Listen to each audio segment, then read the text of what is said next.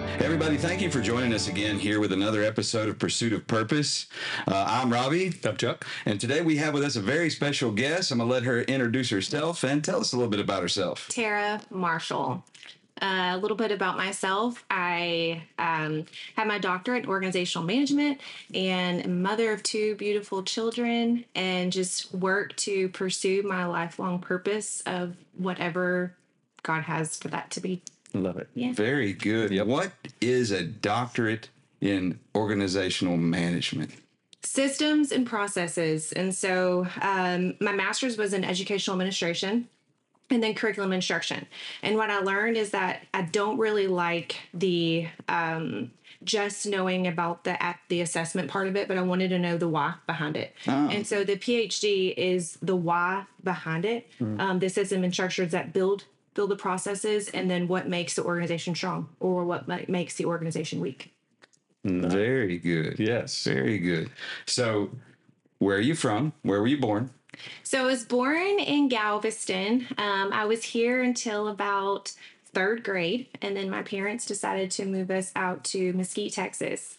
So grew up in Mesquite, went to Beasley, Kimbrough, Poteet High School, and uh, lived in Dallas until I was probably in my early college years, and then uh, became a single mom and moved back to the Southeast Texas area.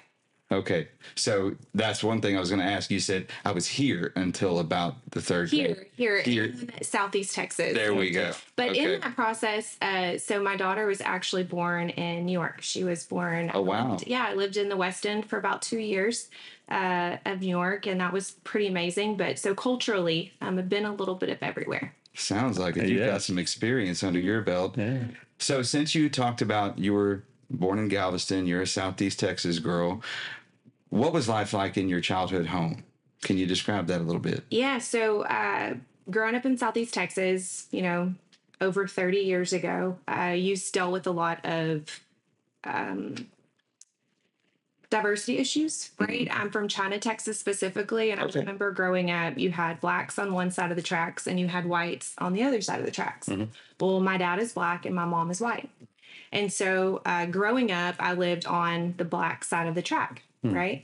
So going to China Elementary, which is predominantly a black school then, um, fitting in was always a challenge for me because I wasn't ever black enough for the blacks and then I wasn't really white enough for the whites. And so you find yourself constantly um, kind of trying to figure it out, right? My parents did a great job of reminding me that I had an identity outside of being black or white, but they had to consistently give us that identity because when you go to school, you still face it, Yeah. right? You get the comments, you get things about your hair, you get things about the way you look, or things about your dad's color, your mom's color. Um, and so growing up, that was, I think, one of my biggest challenges growing up in such a small town in this area. Uh, so I think that that's why they made the transition to take us to a more diverse area. Yeah. Went out in the, in the country a little, a little even more. Yeah, we went to well, we went to Mesquite, and so it was pretty big, right? Um, we had what I went from a t- what three school I think HJ was at that time to uh, five A high school, so it was a huge jump in transition. Yeah. Yeah. So, what were you involved in in school? A little bit of everything. Um, I played basketball. That was my love. That was my passion. Uh, cheered a little bit. I was a basketball player, trying to cheer though, so it did not go well. And uh, just really just sports and athletics. Yeah. Yeah. Good deal. Yeah. Uh, so, you said us. Are there siblings? We have lots of siblings. So Okay. my dad, um, if you ever ask him about his past, he'll tell you it was the 70s. Mm-hmm. Um, so I grew up in China, Texas with a brother, true story, across the street and a brother down the street.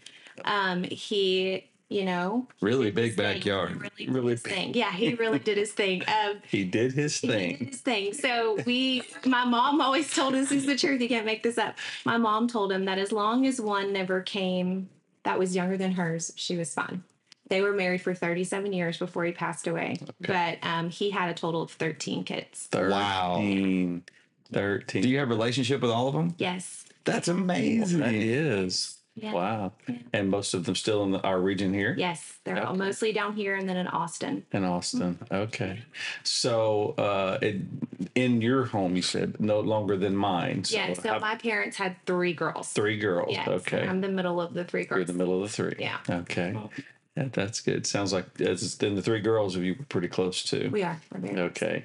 Uh, and we talked a little bit about diversity. Uh, you know, was there diversity also among the other 10 siblings? Yeah, so my dad, um, so my mom was the only um, white woman. Mm-hmm. And so the rest of my siblings were all African American. Okay. And so, yes, great diversity there. Okay. Mm-hmm. All right. Oh, Did you get picked on by the other siblings? absolutely. Are you kidding me? Like, yeah. Yeah. Yeah. I was told I was the milkman's, um, that I wasn't. Oh my word. Okay. yeah, because I'm the, the fairest of them all. Uh, but yes, absolutely. Yeah. Wow. Fairest of them all. I love that. That I is do too. awesome. I too. So the other the others that were in the house with you, Yeah. uh, what's the gender mix? We're all three girls.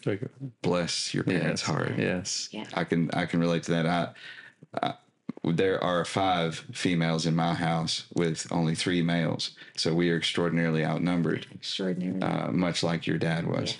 So, what was discipline like in the home? My dad was super strict. Um, and I think honestly, after having 10, he was pretty much done. So we were uh, very, very structured. Um, he, you know, old school discipline mentality, right? You Uh, get spankings? Absolutely, I did. Very good. Very good. Yes, I think that they were. You could have definitely called them space Okay. I got whoopings. Whoopings. Yeah, Yes. were definite deep whoopings. Good. Yeah. Okay. Okay. Do you look back on that childhood uh, and in that household and consider it to be one of the foundational things that built you? Absolutely. That Uh, type of discipline and upbringing? Yeah, you know, I love him to death, right? He's not with us anymore. But one of the things that you can either look at and you could use it as a negative aspect or you can use it as something to drive you. And yes, he was brutal. I mean, today I think you would probably call it borderline emotionally abusive. Um, probably majorly emotionally abusive, but at the same time, it allowed me to have a level of perfectionism within my own personality, right? I feel like I'm a strong Enneagram one, and that's a deep innate trait that is built, right?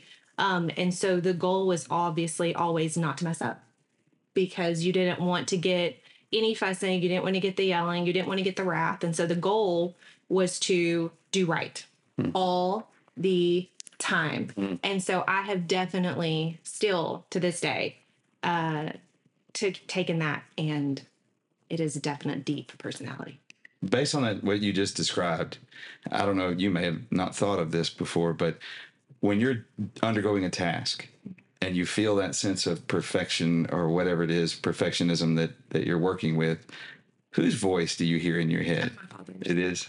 for Okay. sure yeah and to be honest um there's little things that i'll hear and still have processed them to be my own and then i'll catch myself saying them to my children so i have had to be very intentional with my parenting uh on how to not parent but also take the same qualities and the strengths that he did teach me and do them the right way Right. so communicate them in the proper way uh, with the same principle because I know it was out of love. It's just that's the only way he knew how to communicate it. Exactly.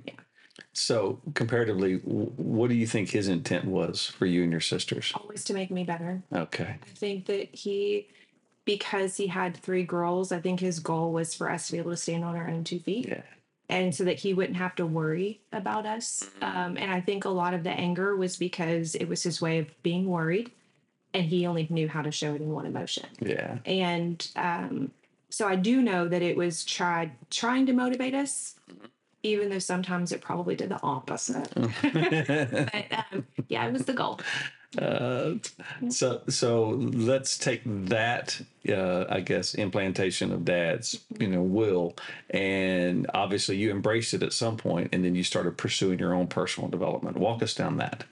So I always wanted to be a doctor. I always wanted to be a medical doctor. I've said it since I was 12 years old. Dr. Zaley here in Beaumont, she was an orthopedic, and I saw her drive her little fancy two seater BMW, and I was like, I want to be her when I grow up. I want to be her. and um, went to Baylor, was pre med, and life happened. Um, you know, I my grades suffered a little bit, of course. Just my daughter met my uh, daughter's father, and life took an alternate route. And so, because life took an alternate route, I ended up just like leaving and went to New York, and you know, had my daughter and totally ditched school for about seven months, and um, it wasn't until I had her that I realized like I I, I have goals. Yes, this is fun. Yes, this, this is all the great things, but I have goals that I want to accomplish. And so um, I made the decision to move back to Texas. And uh, of course, my daughter came with me. He stayed in New York and I continued to go to school. And so I was 21 and had my little girl and finished um, my degree and started coaching and became a PE teacher. Okay. And I chose that route because I was able to be there for her, but I was also doing something that I felt was honorable and meant something and that I could find passion and pursuit in. And so um, did that. Then I was told one day, why don't you need to become an administrator? Like you are so organized, you're so well structured, you're so well versed, you need to become an administrator. And so I went to go get my master's in education administration. And then I was like, well, I've only been a coach and a PE teacher. Like I need some street credit. Right. So I need some street credit if teachers are going to actually listen to me. So I went back and got my curriculum instruction master's and um, then went to go teach English and wanted to continue pursuing that. Uh, I said I was going to be a doctor. That was a written goal for me. And just because I didn't go to medical school doesn't mean that I can't be a doctor. Right. Absolutely. And so um, I went back and I went to Abilene Christian University and got my doctorate in organizational management system structures. So Abilene, uh, all the way to Abilene, or you did this online at this I did it online. It was a hybrid. Yeah. So you would have to do some online, then you'd also have to do some in person. Right. Um, Now, were you back in. Mesquite or were you working here? no, I was here. Yeah. Okay. So I was here. Yeah. Yeah, because that's quite a trek to the other side of Texas. Yes, it is. Graduation was 12 hours. Yes. Yes. so you were doing all this and still working full time. Still working full time. Um, so I never stopped. I've been a single mom. Um, and then was, you know, met my son's father when my daughter was two. And so we um, were together for about 10 years. And um, of course, then became a single mom again. And so through the process, I will tell you, I'm going to kind of go into a little bit of my story just naturally. But um, so March 1st, 2020, my dad passed away. Okay. March 17th, 2020, got married um, with my son's father that I had been with for a very long time.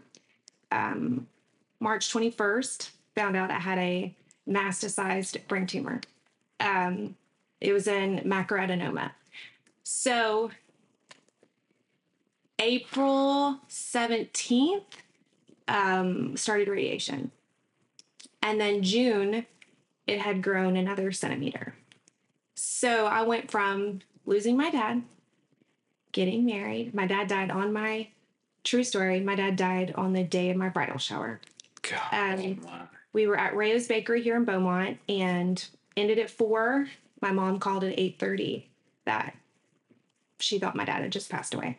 So, long story short, it was a really rough year. Mm-hmm. Um, it was a really rough six weeks. It was a really mm-hmm. rough six weeks, and uh, life just kept going. Well, I had to bring this full circle.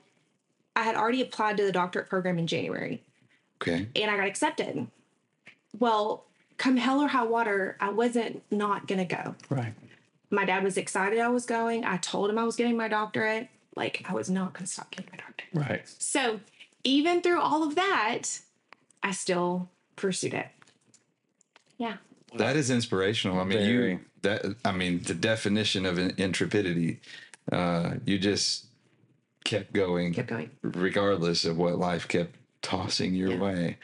Uh, I, I hope that you show your kids this, uh, and I'm, sure they know your story, but to hear you tell it this way, I mean, you tell it with empowerment. That's uh, that is impressive.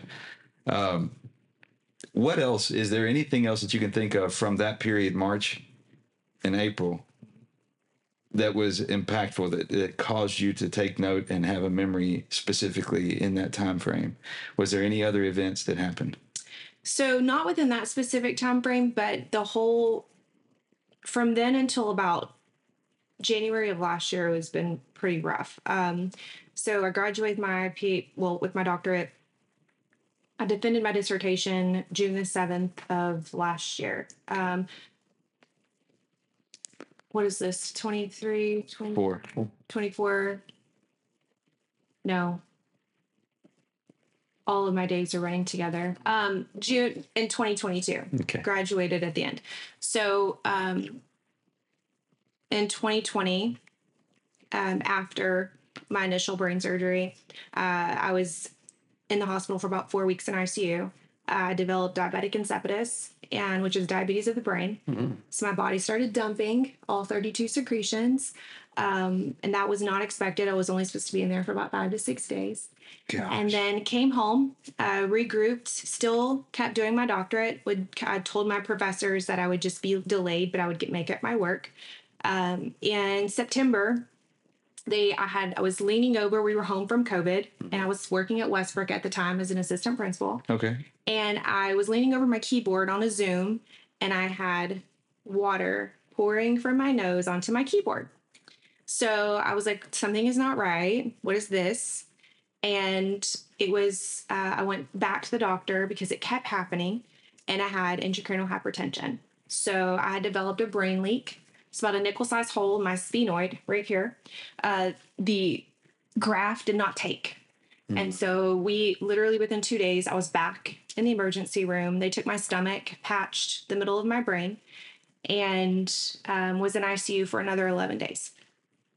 So came home waited about four weeks, went back to work, still doing my doctorate, still being a mom, not lift, being able to lift anything more than a paper plate, couldn't bend over to brush my teeth, couldn't do anything that allowed my brain to go down because everything had to stay level so that the suction would not. I couldn't spit, couldn't sneeze, nothing. Um, so that was that was recovering. In December, um, December had felt like I had some pressure uh, in my in my brain. I kind of felt it in the back of my eye.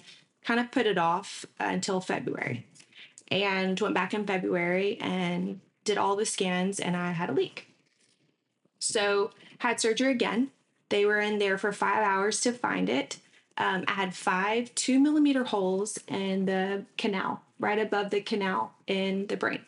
And so they took my earlobe and they patched the two millimeter holes in my brain. Uh, was in ICU again for about seven days at that point. And all the while, being a mom, working full time, getting my doctorate, and doing my best to be a wife. And uh, recovered.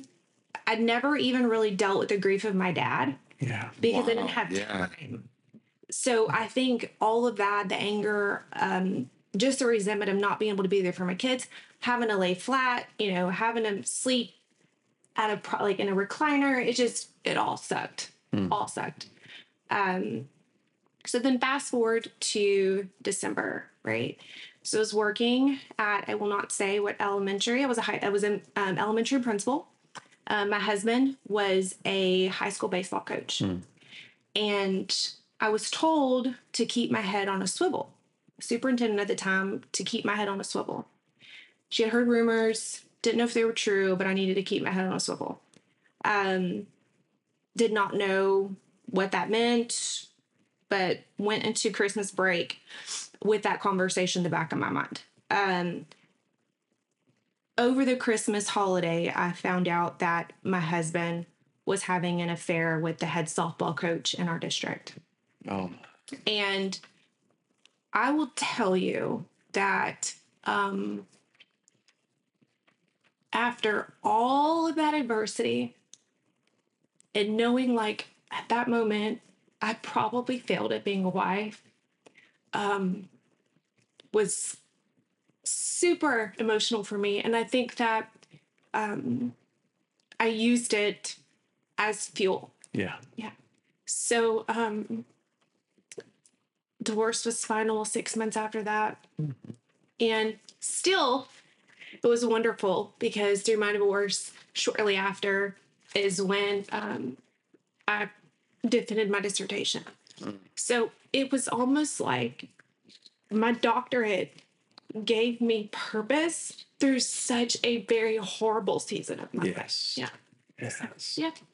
Wow. Yeah. Thank you. Well, That- I, I'm thoroughly impressed. Sorry and for crying. no. you have no reason to be sorry weird. whatsoever. I, I want to add this, and I, with your permission, I hope you'll you won't mind. If you if you mind, I'll cut this out. But I'm proud of you. Thank. Like that's amazing, and you didn't fail as a wife, according to the the story you told. Uh, I didn't hear any failure anywhere. Did you? No. And I get that people may feel those things, but being on the counselor side of those conversations, th- when I learned that people do the things that your husband did, that's a predisposition. That's no other person can create that in an individual. That's something that's already in the either the discipline to say no or the lack of discipline to permit. That was already there before you even got there. That's how it works. And so, and I know that you know that. Yeah. Uh, but the, in the middle of it, you're thinking, I, I'm a doer. So doers look for results. So if this, if this is the result, it must be uh, a product of something that I'm doing or not doing. It's only natural, you know. But and I'm, I'm telling that to a person, but I'm also telling that to someone who influences. You know, you you were an, are an educator. Of course, your mother first, then an educator, and then now you're in an industry. Maybe we'll get to that later too. Well, it's more opportunity to tell people that's not how it works. You know. I want to bring something out of your story uh, that, that fascinates me. He says you're a mother first. You were a daughter first. Yeah. Hmm. And the fascinating thing that happened with you and for you is that your father disciplined you mm-hmm. and that created this behavioral pattern of discipline. And that discipline pattern is what brought you all the way to where you sit now to hold that doctorate in your hand, to have completed what you set out to complete.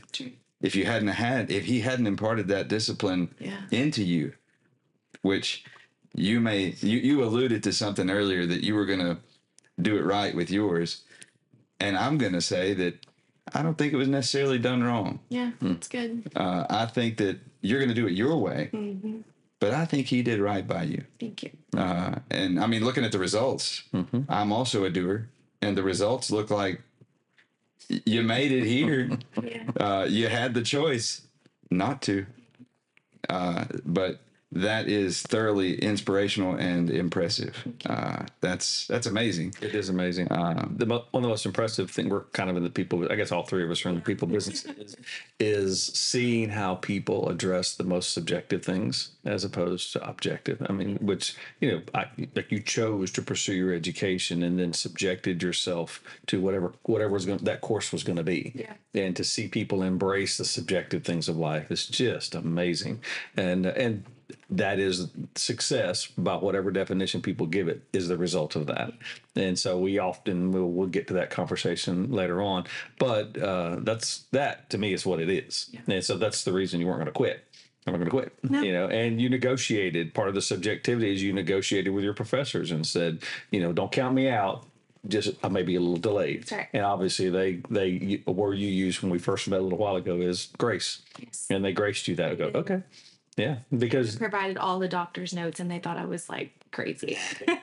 Well, we're sitting here listening, and so is our, our audience, and going, "What is that? You're using words people have no idea what that is until you describe the symptoms, and then they're getting a little glimpse of it." And it, it- I one of the interesting things about that, we don't have to say too much on your medical, but were these graphs? Yeah, they use it for your stomach, I've and your got to say earlobe. something about that. Yeah. So, you know, all of us say things in jest, joking about our appetites, but you, of all people, can think with your stomach. True story. I mean, that's amazing. when you get a, a craving, it's because you're, you know, you're actually literally Yes, yeah. thinking with your stomach. Okay, uh, stay with that sarcasm. And when I say I hear you, I hear. Yeah. my ear is in I, my I hear, head. I hear you in my brain. I literally hear you. so good. Yeah. You yes, you think with your stomach. That's awesome. That's awesome. I couldn't. I couldn't miss that You- opportunity. That's Sorry. right. I'm sure I'm not the first. Funny. Uh, That's the first I've ever heard that. So yes, you're the first. Oh well, you have full permission to use it. I mean, it's it's a great one. So, how long did you uh, stay in academics, in academic world? I was in education for, um, if you count my private school years, a total of 13. Okay. I was in education for 13. Uh, loved it. You know, I think I did every aspect of it uh, from being a P teacher coach to being in the classroom to teaching pre P to being an administrator to doing CTE, SPED, all of it. All of it. So, yeah. Okay. Uh, and then there was transition. Yes. So, tell tell us about that. So um, I love. So I'm all in. Okay.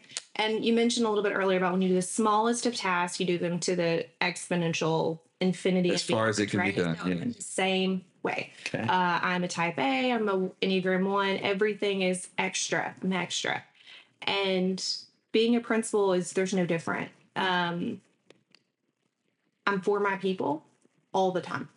And when my brain is, I'm sleeping, I'm not sleeping. I'm thinking about all of the kids and the teachers and the parents and the superintendent. I mean, I'm thinking about all of the community um, because it was definite purpose. I felt that my job was my identity. Um, and at that point, it was my identity. It was everything about who I was.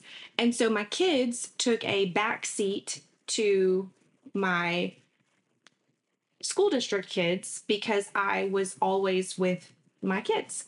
Um, so high school principal means that you were at sporting events, means that you were at away events, it means that you were at UIL events, it means you're at cheer tryouts, it means you were at uh, drill team tryouts, you were at everything, right?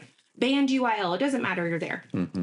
And my daughter is uh, she's she's in seventh grade now, but I knew she was about to start playing school sports, and she is the athlete I never was. She's awesome. She's absolutely incredible, and I'm not saying that because I'm her mom. I'm not saying that because anybody in Southeast Texas can tell you she can go. That's awesome. Um, she can go. She's incredible at basketball. She's a guard. She's fantastic. And uh, she looked at me in March of last year after I had a Mission Nationals for Little Dribblers, and she said, "I hate your job." Wow. And at that point, I knew that she was starting to build resentment.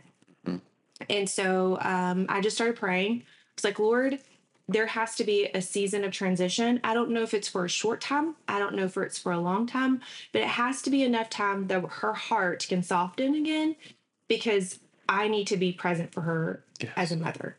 And I, you know, I was laying there and I was just like, these high school kids, I, they love me and they know that I'm there for them. But in 10 years, when they're talking about their football game, they're going to say nothing about their high school principal being at their game ever. Right. But my daughter, in mm. 10 years, when she talks about her childhood, will know that I was not at her games. Yes. And so I started praying for transition and was met with an opportunity to go into industry Okay. and uh, decided to go that route. So it's been about seven months and I am learning all the things industrial. Yes. Yeah. Yes. And for our audience out there, she works for a very large um, equipment rental company. Uh, just so that you guys know what, what she means by in industry, and they serve our petrochemical industry and construction industries and uh, things like that. So, how is that in comparison? That's a huge change. Huge I change. mean, so you went from public to private. I did. You know, it is so different um, as far as just the context in which I'm doing. Um, but in reality, the content the content of organizational management is the same. Yeah. Yes. So, you know, I think one of the most amazing things about going and getting my um, doctorate in organizational management is I learned so many case studies with d- various kinds of organizations, right? My case studies were on the post office and VAs and hospitals and um, plants and all the things. And so, whenever you go into an organization, you either see it led from a bottom up approach or a top down approach Yes. there's only two ways ways to lead. So in reality, leadership and organizational structure, just because it is public to private, is not is not too different. Yeah. You're still dealing with people. Mm-hmm. And at the end of the day, if you can understand people, mm. and the processes in which people work and motivators and encouragement to get them to do what they need to do, it really doesn't matter what industry you're in. Right. And I do feel that all of the different hats that I had to wear in education, um, I'm 35, mm. right? And in 35, at 35, almost maxed out my education career. So to come to an industry now where I'm learning again is very humbling, right? But it is also inspiring to me because at first I was super not, I was so um, not confident because I was like, oh my gosh, this is so different. But the longer I'm in it, I'm like, oh, I've got this, mm, right? Yeah. Because you're doing so many different things in education constantly. You're a counselor, then you're, you know, an investigator for the police office, and then I mean, you're all the things, right? So at this point, I'm like, I can do this. Yes. Emotionally, this is not taxing. No, Yes. not at all. Right. I can go home. Yes. So You can take your brain and Yes. stuff Yeah. works, but you don't have to take it with you. Right. I don't have to lay there at night and worry about Yeah. kids. and there's no ceiling. No, You no- can climb that ladder and Yeah. until you're you decide when you're finished. That's right. Yeah, that, that it, I don't know why it strikes me as kind of funny. We just listened to uh, your journey going from uh, a, a student, a, a, a child, if you will, in this whole weird social environment, and you overcame that, and then you overcame uh, all these other pursuits, and uh, uh, including you know relationship issues, and then uh, professional issues, and then you walked into this industry, and just for a moment, it sounded like you were saying, you know, I was intimidated. I'm like, you really? How, where would that come from? True story, y'all. I was there for maybe 30 days, and my RVP, my regional vice president, was our interim DM for a little bit. And one day he called me, called me at the wrong moment, and I like almost started crying. He goes, "What is wrong with you?" he goes, "What is happening?" I was like, "I just don't know what this is." And he goes, "I I hired you just to be who you are." Yes. I need you to bring your leadership capacity to what we're doing. I just need you to be you. I don't need you to adapt to what we're doing. I need you to bring what you have here. And at that point, like confidence came back and I was on. There it was it is. Yeah. Took you a big old deep breath. Yeah. He said I can do it. I I'm a do big it. girl again. I got He to. said the right Yeah. things. Listen to that. That Sounds like you got good good leadership. Do, Yes. definitely. Good. That's good. Yeah, but you know that um, we talked about a little bit about the purpose and that pursuit of your own passion, right? So, I still has to mean something to me. Yeah. Something I'm doing has to have purpose for me. And I still had to uh, kind of develop that within myself still. So I took all of the things that have happened in the last three years and I just started writing. Okay. So I um, have published four YouVersion devotionals on the YouVersion Bible app, and literally have just kind of told my story that way, but not my story. Um, I've done it from a very biblical approach on in the, the scriptures that helped me get to where I am and how to overcome. Yeah. And so that for me is my still my calling, right? So instead of my identity being as a principal, hmm. my identity is not a principal, but I do believe personally that my identity is in Christ. Mm-hmm. And so I've been able to restructure my mindset and still take my identity and now do something purposeful mm-hmm. with what I've gone through and try to use it to navigate that. Yeah. I love the illustration you used, and, and it's actually what we practice here.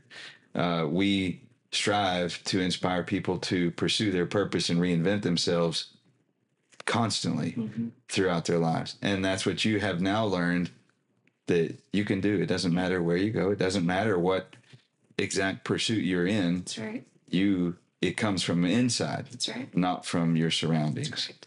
that's very impressive. I've, I've noticed with uh, a lot of our guests that um, kind of like with your writing ministry is where you find it. Mm-hmm. We it's not so classic to be you know in a pulpit or or leading a, a study. It can be, mm-hmm. but it's really wherever you find it. Like even as a teacher, That's right. I wasn't educated for years, and that's the way I looked at it. You know, and I may not be sharing scripture, but I'm sharing character. That's right. And the same thing happens in these counseling offices with with Rob and I. We're counsel- counseling and coaching. They're getting the principles, you know, whether they actually get the quote. You know, so that's awesome. Look at you, yeah, yeah. And I think you're going to bring that more and more because you're already asking, you're already reaching out, and you're calling in your own thoughts and prayers for that opportunity. Mm-hmm. And I think it's going to come, Yeah. and it's going to come through of all places this industrial company that you work for. Yeah. It's going to be pretty cool. Thank you. Yeah, you're welcome. Yeah, it's gonna be it's gonna be a neat experience. Yeah, It's probably already happened, but yeah, mm-hmm. Well, something amazing about this, you while you are unique in that you have this amazing composite of experiences, you're not alone. Uh, a lot of the things you've experienced, while there may not be another single person that's had everything that you've had happen, each of your experiences has the ability to help someone else. And it sounds like you're finding that ministry through sharing that.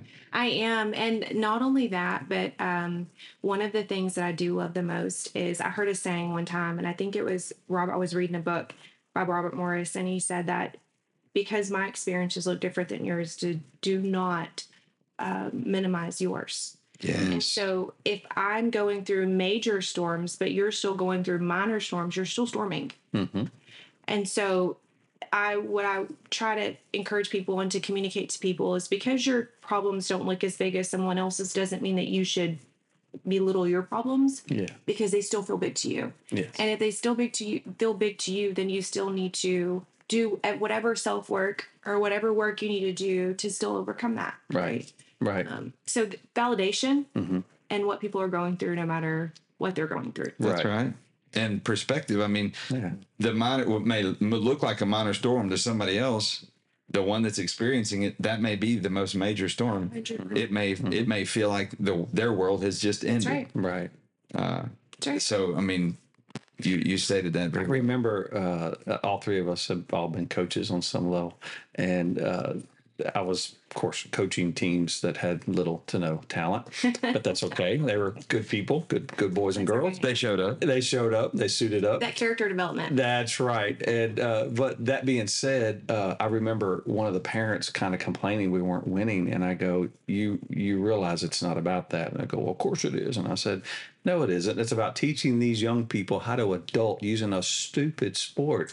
It's just a sport, you know. So these even in industry, you know, like at the end of the day, you're not going to do this for the rest of your life. You will retire, mm-hmm. but what are you going to what are you going to take from it, and what are you going to give back to it?" That's right. and it is about people. Mm-hmm. It it uh, ev- all of the books that I know all three of us read and consume. It it's not about the industry itself. That's a portion, and so it really wasn't about basketball. And that was my sport as well, basketball. It was about people, and and they're all, as far as I know, when I run into my former players, and they're all doing pretty well. I'm like, mm-hmm. Now I know. I, I don't think it was all about what we did. I think it was a portion, you know. So, you know, paying it forward, if you will. So, absolutely yeah, so, so that's what's going to happen there too. These people are going to end up coming. You're that just like you're on the on the phone with your boss. Somebody's going to be on the phone with you if it hasn't already happened, and they're going to have their little breakdown moment, and you and it's going to kick in. You're going to ask these effective questions, and they'll be like, "I never thought about that." I'm like.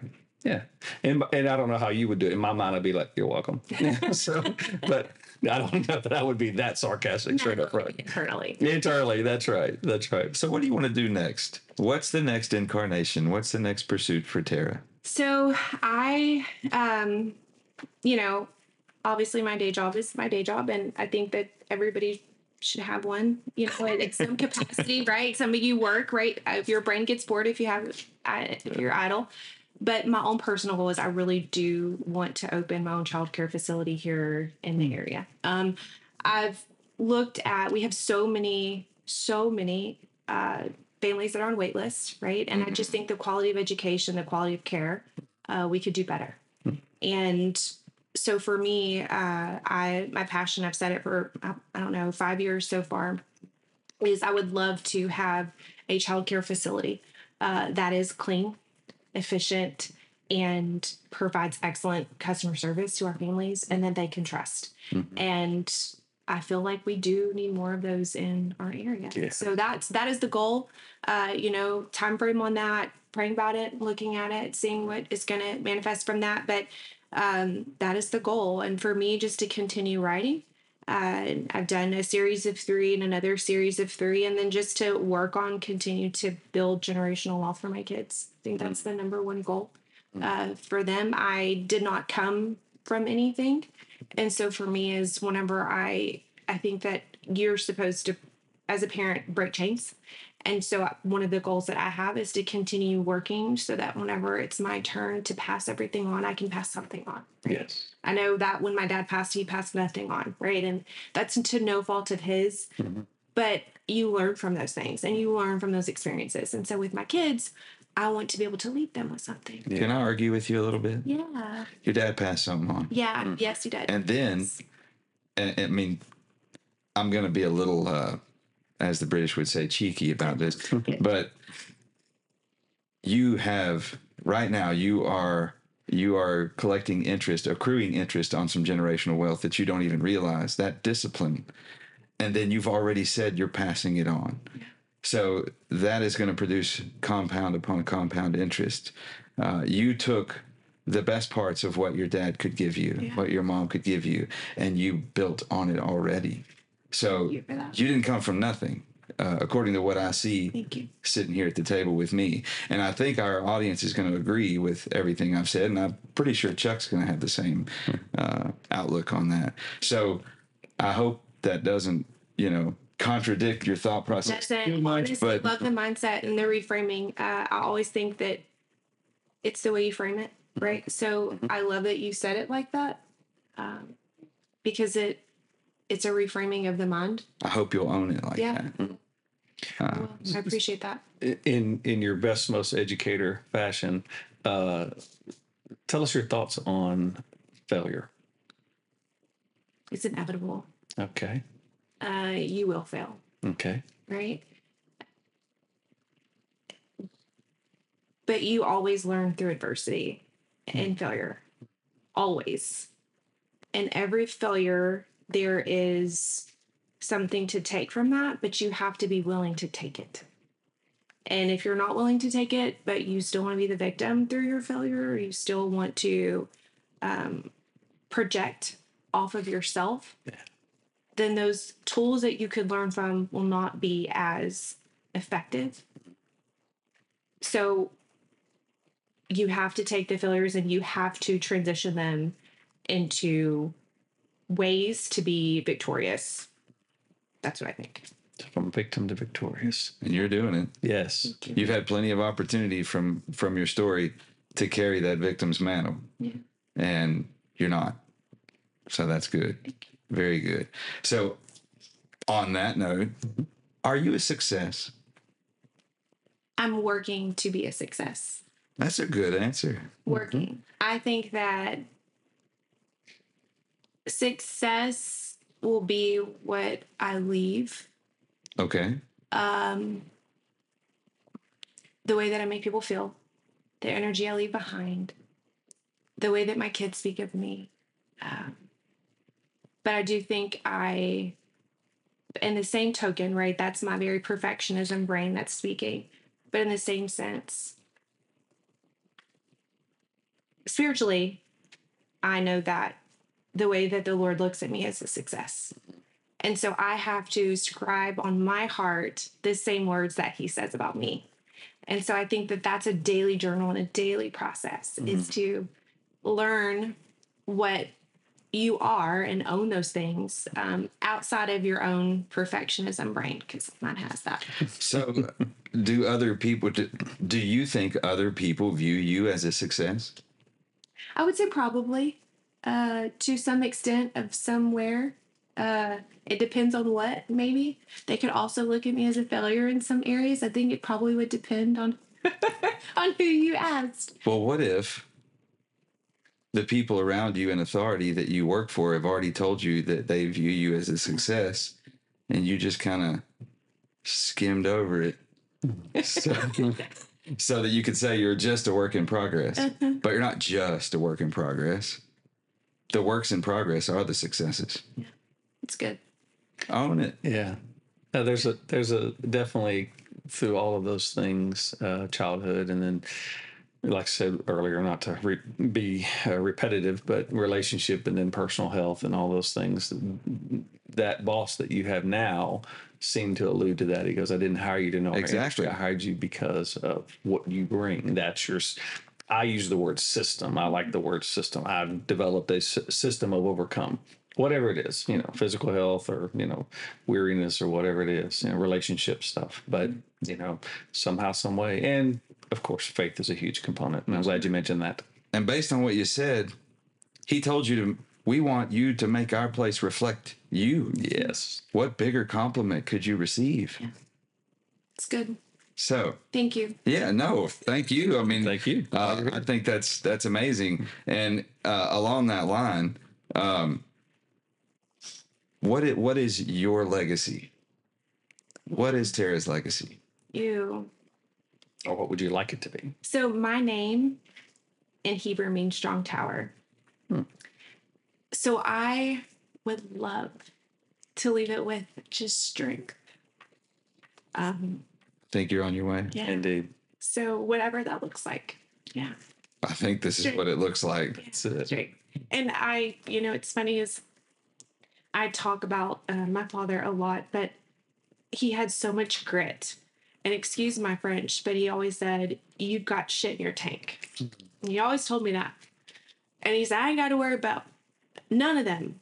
Or I know I got to worry about all them girls because he had eight, all them girls, but I know I don't have to worry about you. Wow. And so I take that and I took that to heart. And so for me, um, I used his words as like fire and I'll fire and brimstone, right?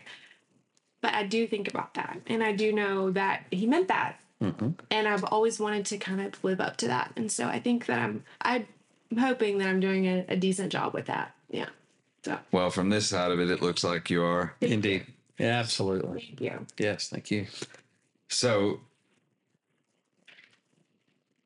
if if you had a, it, this is something that I do in every episode. Okay, um, if you could go back in time, you've been through a whole lot Yeah. Yeah. in a short time, by the way. Yeah, I know it. Tell But if you about could go back in time to your younger self, I don't know what age exactly, but let's say 15, 16, maybe 17, Okay. high school, and you could give yourself a message to give look, that you that you could carry with you as you approach this point, what would you whisper in your own ear? It's okay to just be yourself. That's amazing. That is. you know, uh, I don't know if it would surprise you or not, but a shocking number of people who have sat where you're sitting have said almost the exact same thing. Successes from all different walks of life, all different industries, all different backgrounds, all different ages. That message seems to ring true among the highest thinkers in our society. Yes. So They- count yourself among the among Yeah. the greats. they, in it that it, in it there's so much truth in that they have seen and maybe not in when they were young because you know all we know was what's around us but as they got older and kept getting put to the test and overcoming those trials and tests uh, they began to realize it's what's in here you know, which is basically what you just said you know and be, being true to self and uh, and once one and once it clicked and this is i'm I'm thankful. I mean, it's a it again. It's a it's a subjective question. We just ask the question. It's how it's it's the guest per, uh, perception. But it, as Rob alluded to, it's so interesting uh, the consistency and it, because people are invited because of their story, because they are overcomers and they have all discovered that same source. Yeah. Which It's is- a- you you try so hard to fit Mm-hmm. and you're forcing a square peg into a round hole. But when you just realize that it's okay like to just be square, you you realize that you really can fit into any doorway, right? I mean it you just be yourself. Yes. Yes. So I'm going to ask you a different question, something I've never asked a guest before. Okay. because I have an opportunity with you that we haven't had before. If you could give a message to a particular demographic, mm-hmm. single moms or single moms to be, is there any word like I'll give you a for instance, and this is very personal, and uh, I, I have a daughter who's 19 who is pregnant, and she's rightfully scared. Uh, and then there are plenty of other women out there going through that, you know, circumstance. Is there any message you'd like to give to them because you've you've been through it? Yeah. Um you're worthy. You're still worthy.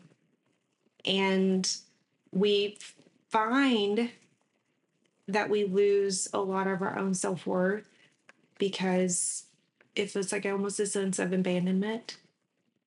And women need security more than anything else. And so when you don't have the security, you, you ask yourself and you reflect on yourself as to what you did wrong. But in reality, I think that you have to realize that you're worthy enough for what could go right. And so, uh, again, framework, repositioning the mind to remind yourself that it could be God saving you for something that wasn't meant for you. And it's okay to release and it's okay to let go and it's okay to rebuild. Uh, and then another word I do have is intentionality. Because as a single mom, you do have to be more intentional and you have to be more intentional about your emotions because you have a lot going on. And so you have to reframe your mind constantly um, to stay positive and to do it the right way, say it the right way. And you can't do it by yourself. And you can't do it with just going through your day with 500 million things and not taking the time to spend 30 minutes to renew your mind through with whatever intention that looks like. But you have to take the intention to do it. You said something really interesting. You said the right way, but what I heard, my interpretation of what you were saying was your way, Your own way. not the way of someone else the way- telling you or judgmentally No, I looking mean, at you. You have, you know, you you have the way your parents do it. You have the way your ex-husband or whatever made you single do it. You have the way that society tells you to do it. You have the way that books tell you to do it. But what is it that's natural for you? Yes. And then you have to own that. Mm-hmm. And you have to be okay with that. Mm-hmm. But first, to be okay with it, you really have to know what that is and what your own way is. I mean, before I became a single mom, I don't even think I could tell you how I liked my eggs. Hmm.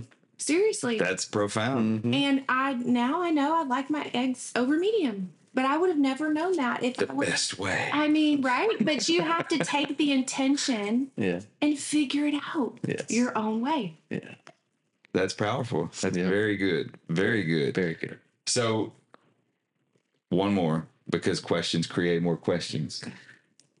What would you tell to the young women of this world that are on the cusp of adulthood? You know, I asked you, what would you say to yourself? What would you tell them? Because you, I mean, you've got messages that are very profound and powerful. Uh, you spoke to the young mothers to be or young mothers. Now, these young ladies are are making those choices that are going to bring them to or through whatever. Is there a message that you'd like to give them? Yeah, my same message is still you are worthy. That's you good. are worthy of the best thing for you.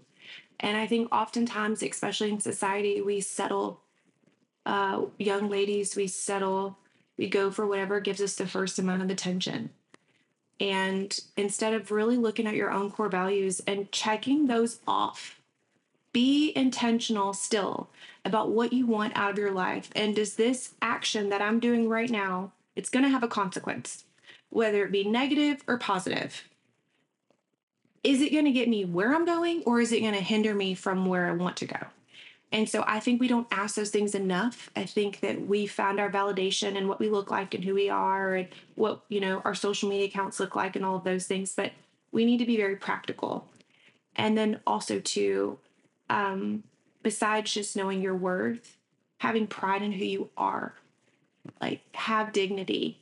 If you don't have dignity in yourself, no one else is going to have their perception of dignity for you either. So being able to identify that. Well, thank you. Yeah. Thank you. That's some powerful stuff there. Very. Uh, and you're the first opportunity that we've had for me to to ask those particular questions. So I appreciate your perspective and thank you for sharing that. Mm-hmm. Chuck, have you anything else to ask? We're closing now. No more questions. Uh, just thank you. Thank you for your authenticity and your yeah, absolutely. And uh, you're very uh, just authentic and direct and assertive and um, just speaking to our audience as a whole. But definitely, I, I appreciate Rob's questions there at the end. You embraced them well because uh, I. In our industry, we do get a lot of people struggling with finding themselves starting all over as single people, single dads and single moms. And uh, I think they got lost in some of the identity they thought they were going to have, and they lost their own personal identity. So excellent. It is. Excellent message, excellent challenge. Thank you, Tara.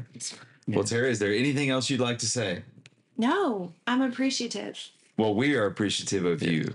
And uh, it's been a great episode. Thank you all for joining us today. We appreciate you allowing us to become a part of the pursuit of your purpose. Again, I'm Robbie. I'm Chuck. And we've had with us, Tara. and she has been a wonderful guest. Y'all have a great day.